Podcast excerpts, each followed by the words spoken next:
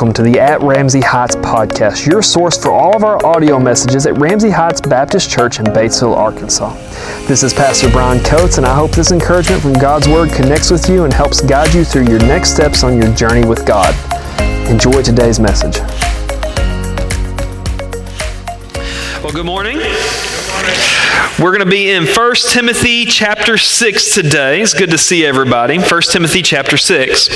Uh, if I ask you to tell me about your best friend, what description would you give me? Uh, chances are you would start listing off different characteristics that you identify your friends by. You would say, Well, my friend is very funny. They're always cracking jokes. My friend loves to go to the gym. They're always lifting weights. I have a friend from work. They're the hardest worker I know. And what we would be doing is we would be building a profile of someone based on their characteristics. We call that profile that we build of people identity. That's the characteristics that define a person. And nowhere in the world can you see identity better played out than in a high school. Because when it comes to high school, the, these young kids are coming to adulthood and they're trying to figure out what makes me me? Who am I? And what makes me different than everybody else? And so they express their identity in a bunch of different ways. Now, I know I'm a little bit removed from high school, you know, about 20 years. Some of you much more removed from high school. Some of you are still in high school. Uh, but here's what I remember from high school. When I was in high school, we had these different groups of people that were defined by their different um, characteristics. We had, at this time, we had a group of kids called the preps, the really popular, good looking kids. They had perfect hair, they had the right clothes from all of the right stores, and, and they were defined by how cool they were. We had the jocks who were good at sports. That was me. Not really. Uh, the, these were the kids that were defined by the fact that they could jump higher and run faster than anybody else. They always wore Nike and Under Armour. Uh, back in my day, we had the skaters. Some of you are embarrassed because you were skaters back in the day. Uh, the, the, skaters were defined by the fact that they wore baggy clothes and they were rebellious and they listened to punk rock music. Then you had the rednecks, politically correct term, good old boys. That really was me. I had it on the front of my truck. The good old boys, they were defined by loud trucks and country music. And then you had the nerds, and the nerds were defined by the fact that they grew up to make a lot more money than the rest of us, okay? So all of these different groups had these defining marks of them. And we see that in high school, but as adults, we still have that same problem.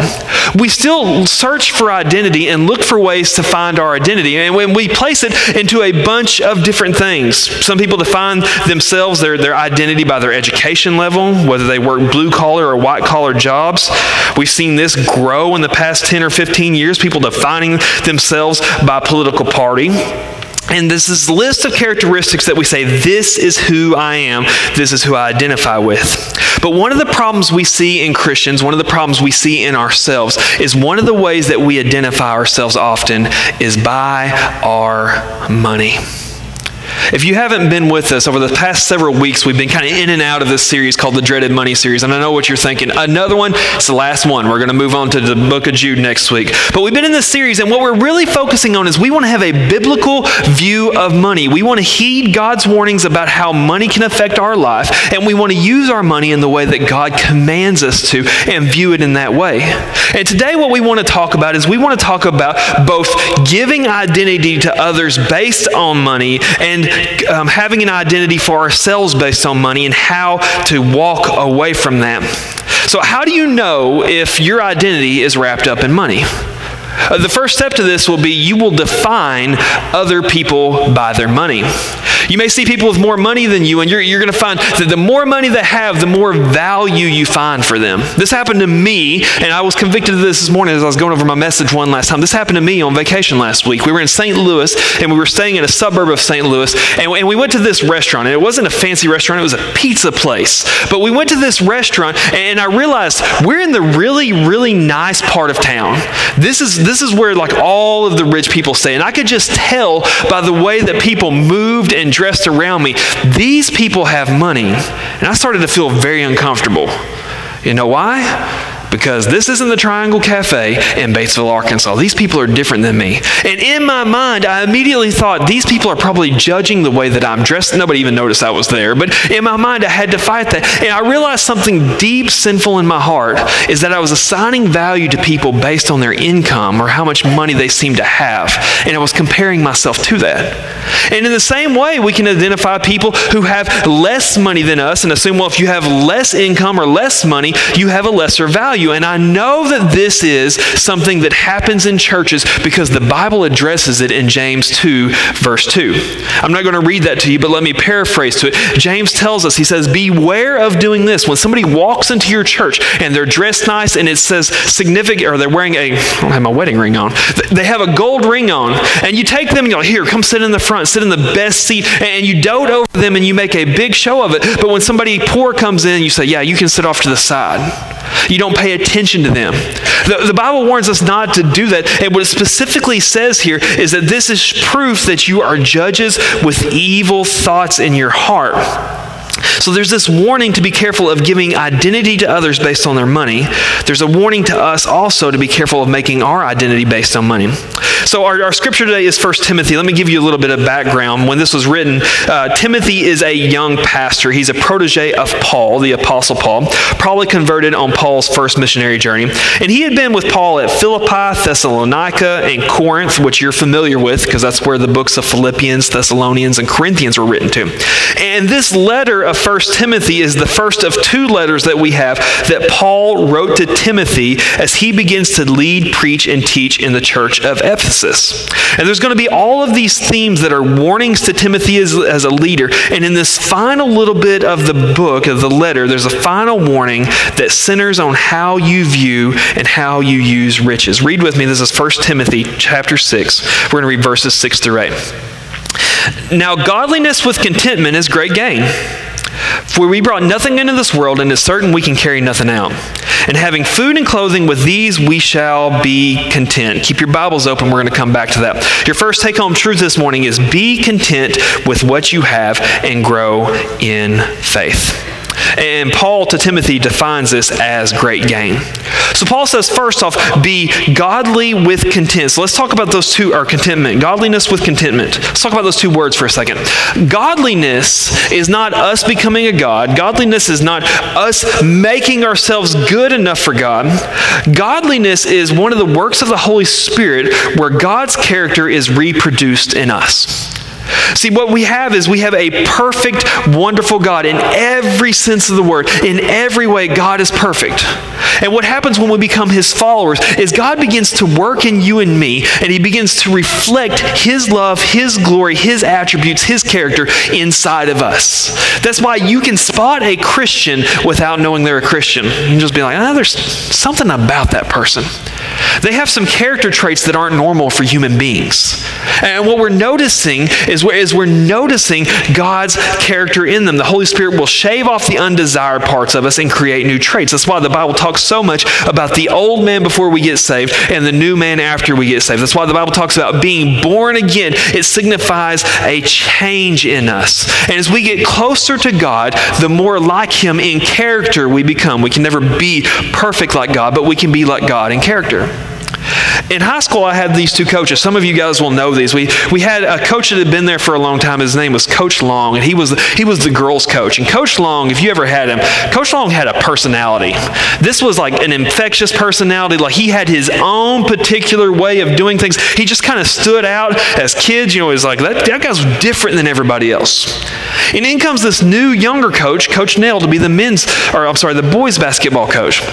And what we realized over the three or four years that I was in high school is every year, Coach Nell started to act a little bit more like Coach Long.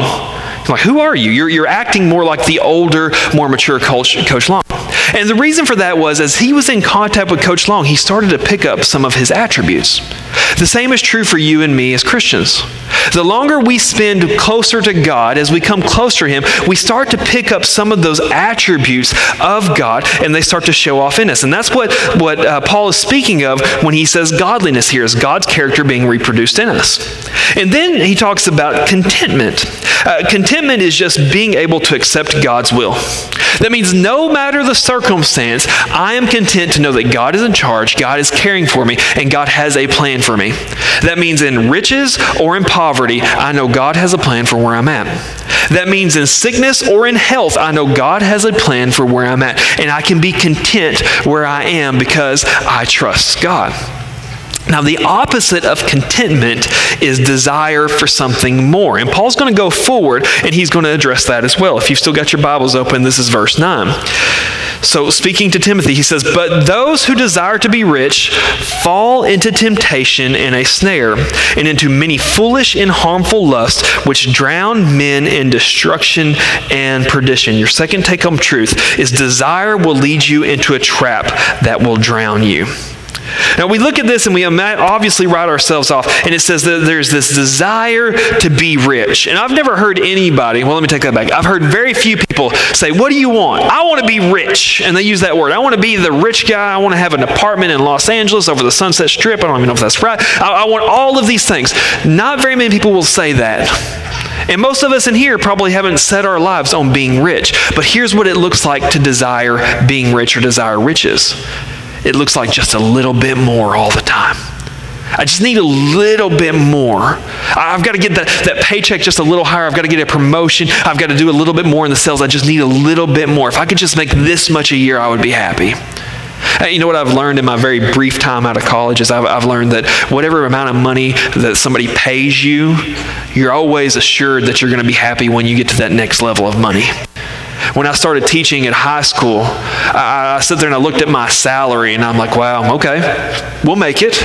And then I looked at the, the teachers who were ahead of me. It's like they make $3,000 more a year than I do. Boy, if I could make $3,000 more a year, I'd be happy. And then I'd get there and it's like, you know, I need an extra 5000 I get there, I need an extra 5000 past that. There's never happiness in there. Money always moves the goalpost, keeping us from being content. So we have this constant desire to want more. And here's what the Bible says the Bible says it is content, or it is gain to be content in godliness, because not being content leads you into a temptation, which is a trap. And the Bible specifically uses the imagery of a snare.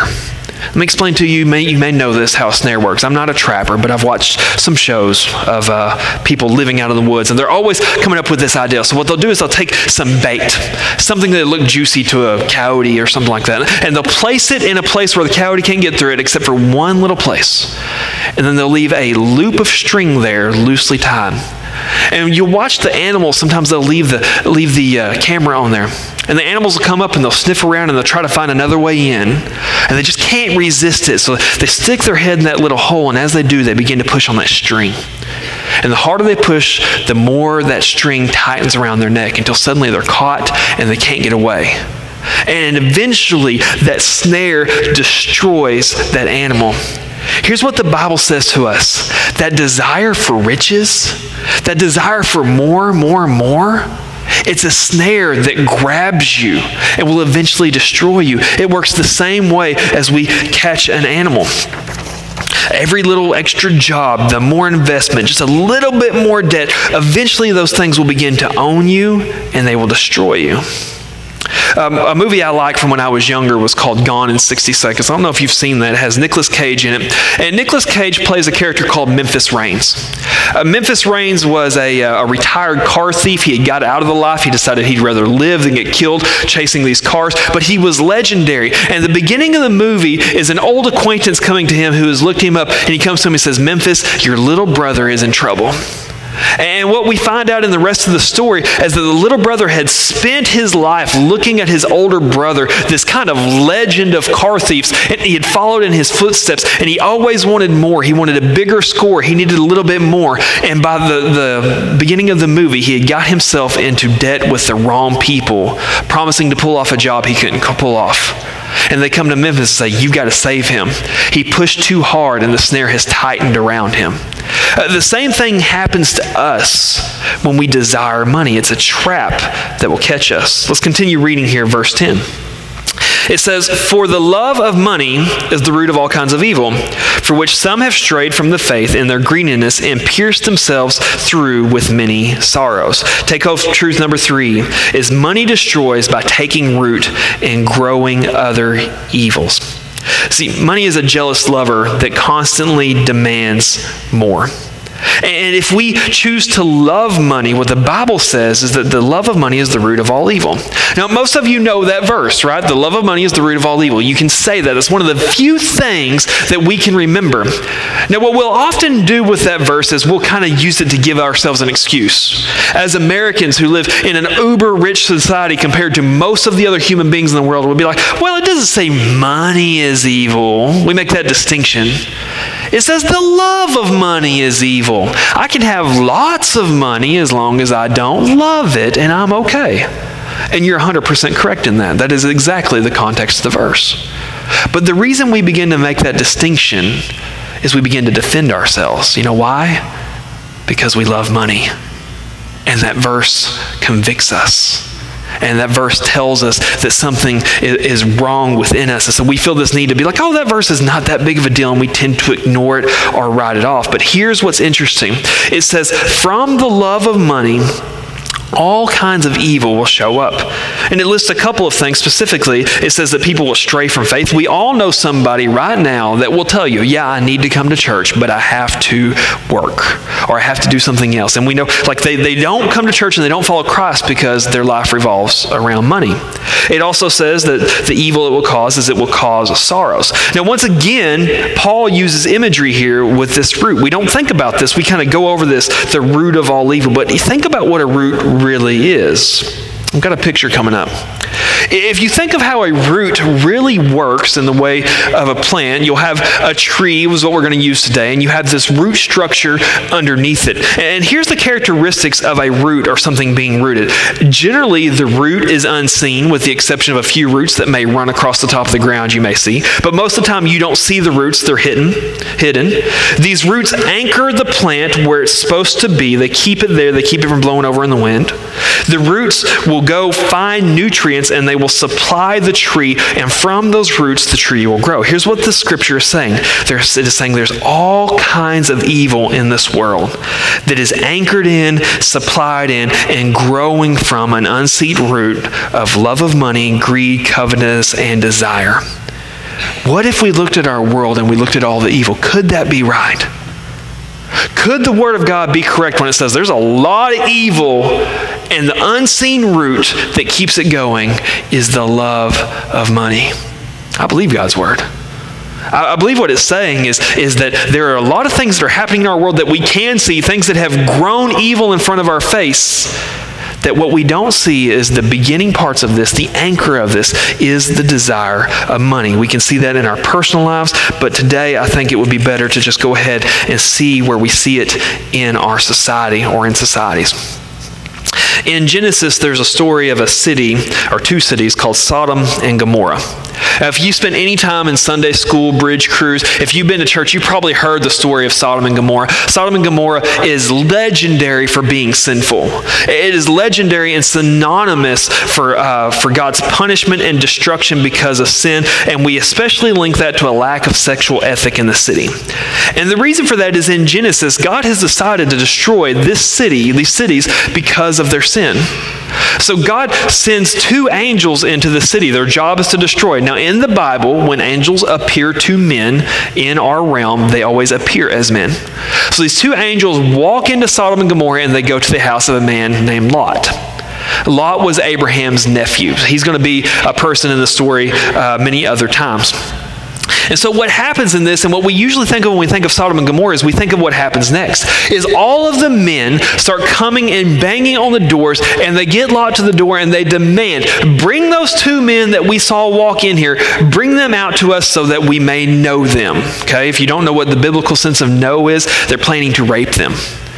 And Lot is so confused morally that his high ground is you cannot have those men. I'm going to be virtuous. I'm going to protect those men. Here's my two virgin daughters. Go do whatever you want to with them. This place was so dirty that that's what Lot thought was the virtuous road. And we often associate this story with Sodom and Gomorrah and the destruction because after this, God does destroy the city. Um, Lot's wife, as they're exiting the city, turns around. She's turned into a pillar of salt. And a lot of times we use that to talk about homosexuality and like a sexual ethic and things of that, which is part of the equation. But look at this. Look for the root of what causes all of that sin in that society of Sodom and Gomorrah. Uh, this is from Ezekiel Ezekiel 16, 49, and 50, if you want to look it up, it talks about Sodom and Gomorrah. He says, Look, this was the iniquity. Iniquity is sin. This is the sin of your sister Sodom. She and her daughter, which would be Gomorrah, had pride, fullness of food, and abundance of idleness. Neither did she strengthen the hand of the poor and the needy. And they were haughty. Everybody say haughty not haughty like you know the person that you see at the beach haughty like like arrogant haughty and committed abomination before me therefore i took them away as i saw fit so this presents a problem for us. Here, here's the problem. When the scripture defines why did God destroy Sodom and Gomorrah, he doesn't go immediately back to the story from Genesis 2. He doesn't say, well, they tried, they tried to do all of these nasty things with angels. They had no sexual ethic. That's not the first thing he talks about. He says, you had a city here it had abundance of everything. They had everything you could dream of. They had food. They didn't even have to work. They had a lot of idleness. And even with all those things that God blessed them with, they didn't care for the rich or the needy, and they were haughty, they were arrogant. And then, after all of that, he says they committed abomination before me. We get a glimpse of the unseen root in this verse. Uh, God points out their love of money their, their pride in the abundance, that they ignored the needs of others, that they were a, a greedy, materialistic society. And from that root, from the root of greed, evil spreads to other, or other types of evil spread from them. Uh, we see that in our society. If you turn on the news, in fact, I suggest you don't turn on the news, because all it is is bad news. It's always evil, isn't it? Never any time are the, and t- today we've got nothing but good news. It's never what you hear. It's always this is happening. Somebody's been killed. Somebody's died. Something bad has happened all the time. And we see this evil in the news. And, and I would say that the root of this is the greed and love of money. I mean, look at the, look at the things that we see in our society. Uh, sexual ethic, period, is disappearing. We could go into all the particulars of that. I just don't want to do that this morning. It's going away. There is no sexual ethic. There are two restraints on sexuality that our society still agrees on. One of them is consent. You can't have sex with somebody who doesn't want to have it with you. And the other one is age. You can't have sex with somebody that's too young. And those two are rapidly disappearing in our society, by the way. Past that, Go for it, society says. Doesn't matter if you're married. Doesn't matter if you're not married. Doesn't matter if you're married to somebody else. It doesn't matter if they're married to somebody else. It doesn't matter what gender they are or what gender they claim to be. Just go for it. We're seeing this evil bloom up. Uh, we see in our society, we see uh, drug addiction and drunkenness is going over the top. Overdose deaths have tripled in the last 33 years. 33 years, drug overdose has tripled. Uh, Karl Marx was the uh, father of socialism. He, he came up with all this stuff about communism. And, and what he claimed, he said that drugs and addiction are a symptom of people being poor. And that that's, that's why people get drunk, is they want to get away from the realities of society. So he said, if you get rid of poverty, you'll get rid of all of the problems. But what we're seeing is that addiction doesn't just affect the poor, the fiction, uh, addiction affects uh, the uber rich as well. We see many movie stars and people who have everything the world has to offer who give up their life as they look into, um, uh, or as they look to drugs to fill some void in themselves. Murder and mass shootings, unheard of 30 years ago. 30 years ago, nobody took a gun and went into an elementary school and released their evil on kids. But it's common today. Hundreds of people die from mass shootings every year just in our country. What if what the Bible is saying is that these things aren't coming from political causes? It's not the fault of the younger generations. What if these things are growing from the roots of materialism, greed, and finding our identity in the love of money? We can see some of those roots. You know how I said earlier that most of the roots are underground, you can't see them, but there's just those few that are up there right above the ground, just high enough to knock the blade off your lawnmower. You guys know those roots? We can see some of those roots of greed in our society that are leading to these greater evils. Think about Thanksgiving for a second. It astounds me. Thanksgiving, somebody somewhere had an idea. Let's take a day and set aside and just be content and grateful that some greater being has given us what we have. Just one day a year. And what have we done? We've taken it and turned it into the most materialistic day of the year. God, thank you for all that you've given me. Now give me my brass knuckles. It's time to go to Walmart. There's some sales on. You see that same thing at Christmas. Christmas is a day we set aside to celebrate the fact that God Himself came to us in the flesh. We celebrate that. And yet, what do we do on Christmas? Thank you, Jesus, for being a baby. Give me my stuff. We see the roots of materialism and greed in our society, and it's part of us. Um, I've got another picture coming up here. When, when we bought our house, we had these things, um, these, these little trees, are yucca, yuccas, I don't know. They're horrible, okay?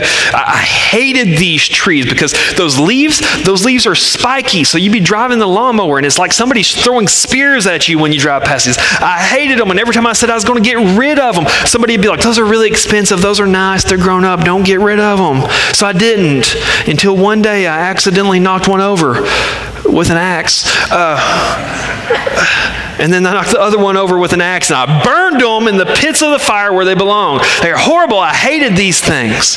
But every year, every year they start to grow back. Right now, there are little spiky plants in my yard about this big where that tree is beginning to grow back. Why is that? Because I attacked the problem, but it didn't take care of the root. Christians, listen, this is for me and you. We don't come here to talk about those people out there. We come in here to talk about the problems and these people in here. This is for you and me.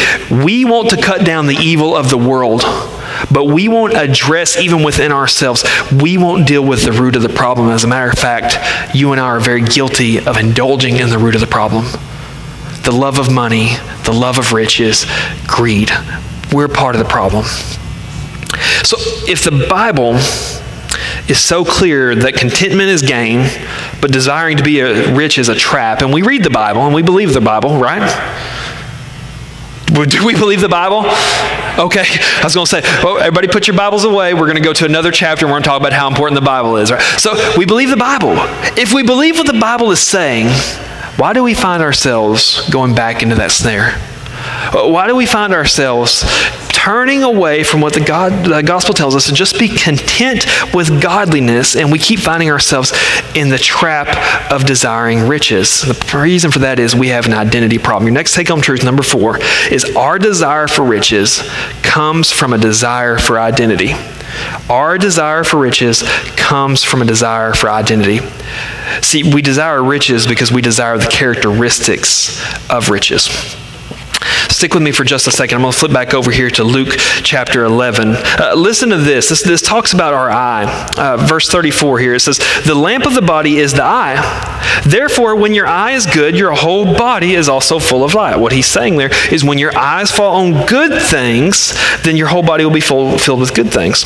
But when your eye is bad, your body also is full of darkness. It's interesting what is said here in Luke that, that our eye gives us some sense of who we are. And the reason for that is what we lay our eyes on will grow in our heart. If we spend a lot of time keeping our focus, seeing what we see on the goodliness and the godliness, we'll desire it. If we see it a lot of bad things, we'll, begin to desire that, and that will grow on our heart. Now, when it comes to riches, here's the problem. Generally, when do you want something? When you see it somewhere else. That's why. That's why you get all these flyers in the mail that have all these pictures of all the things you never knew you needed and you decide you need.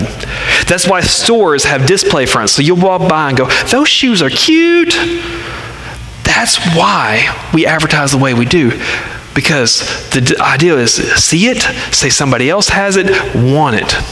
So, a lot of times, our desire for riches is found in identity because what we do is we see somebody else with something we want or somebody we want to be, and we esteem them based upon what they have. We give them an identity based on their riches, and we compare that to our identity.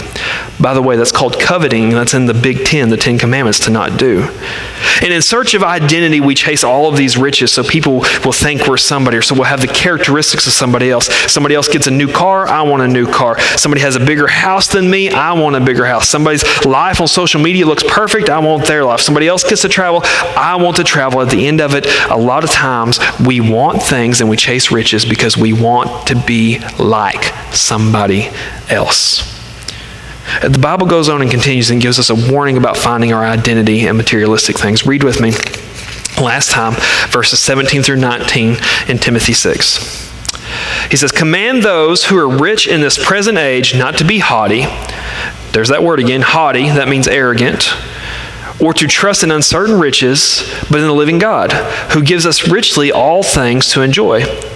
Let them do good, and let they be, or let them be. I'm sorry, that they be rich in good works, ready to give, willing to share, storing up for themselves a good foundation for the time to come, that they may lay hold on eternal life.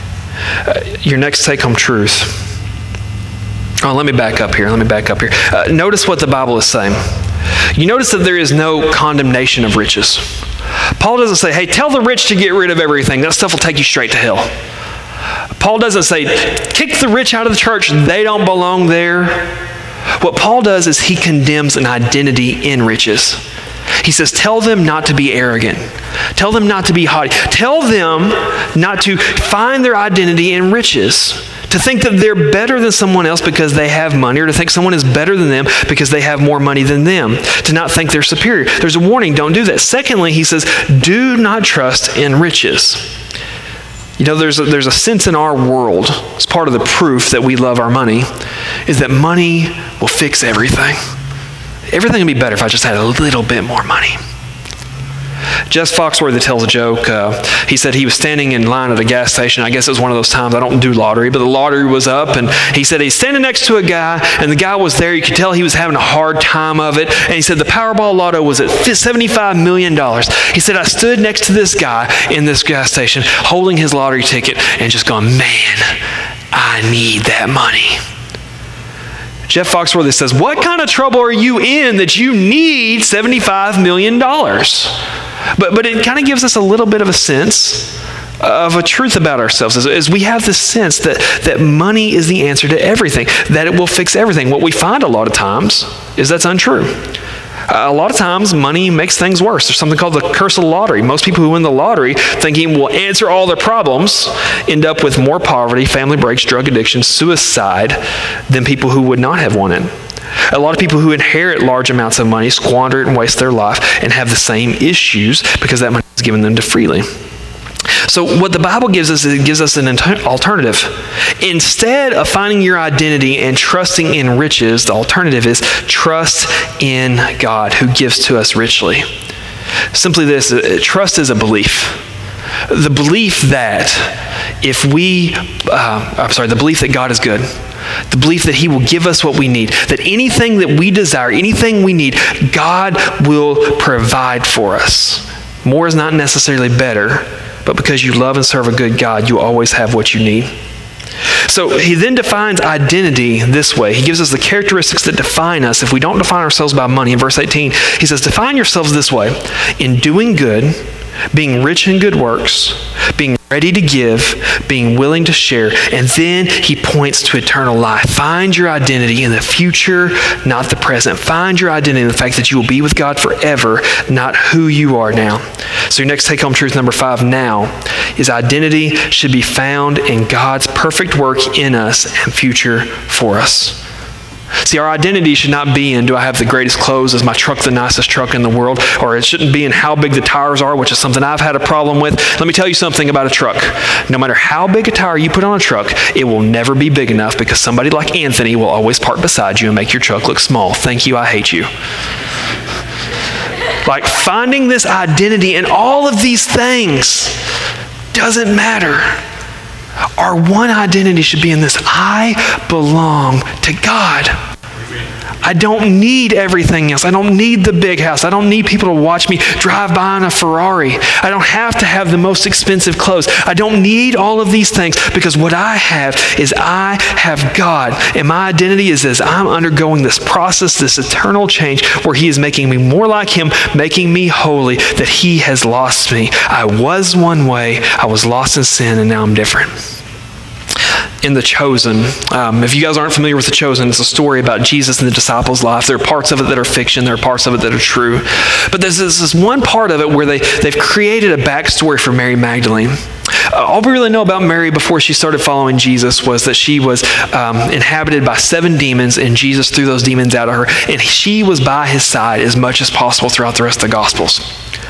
And in the story, they have Mary who has come in, or in the chosen, they have this Mary who has come in contact with these other religious leaders these other people who, who have tried to get these demons out of her and failed. And one day, one of these people walks up to her after she's had her encounter with Jesus, after Jesus has healed her and cast the demons out. And he says, What happened to you? You were like hissing and evil and crawling on the floor, and now you're healed. It's a miracle. And one of the best lines from the show, this is not a Bible verse, please don't get confused. I just love the way that they portrayed Mary's identity. She said, I was one way, but now I'm different. And the difference was Him. If you want an identity today, our identity is simply as this I, I, was one way, I was lost, but now I'm different. And the only difference in me is that Jesus pursued me, He found me, He gave His life for me. All He asks is that I put my faith in Him and I follow Him and I repent of my sin, that I belong to Him. Live if you want to start making your way up here. Uh, this morning, I can tell you, as your pastor, I don't live my life that way all the time. I've been so convicted by this because I found in myself that dirtiness that says I find my identity in everything except for my Savior. I hope you'll come alongside me and say, no more of that. It's not about me and who I am and who people think I am. It's about the God who lives within me. And this morning, maybe you need to take a step in placing your identity in Him. And it may be a hard commitment. It may be saying, I'm no longer going to do this thing or go to that place. For some of you, it may mean for the first time you choose to put your faith in Him, that you choose to trust God because everything else in this world has failed you. It's the easiest thing in the world. All you have to do is believe and put your faith in Him. He saves you and you become a new creature. But for the rest of us, let us represent God in a way that shows that He is all we need. Stand and worship with me.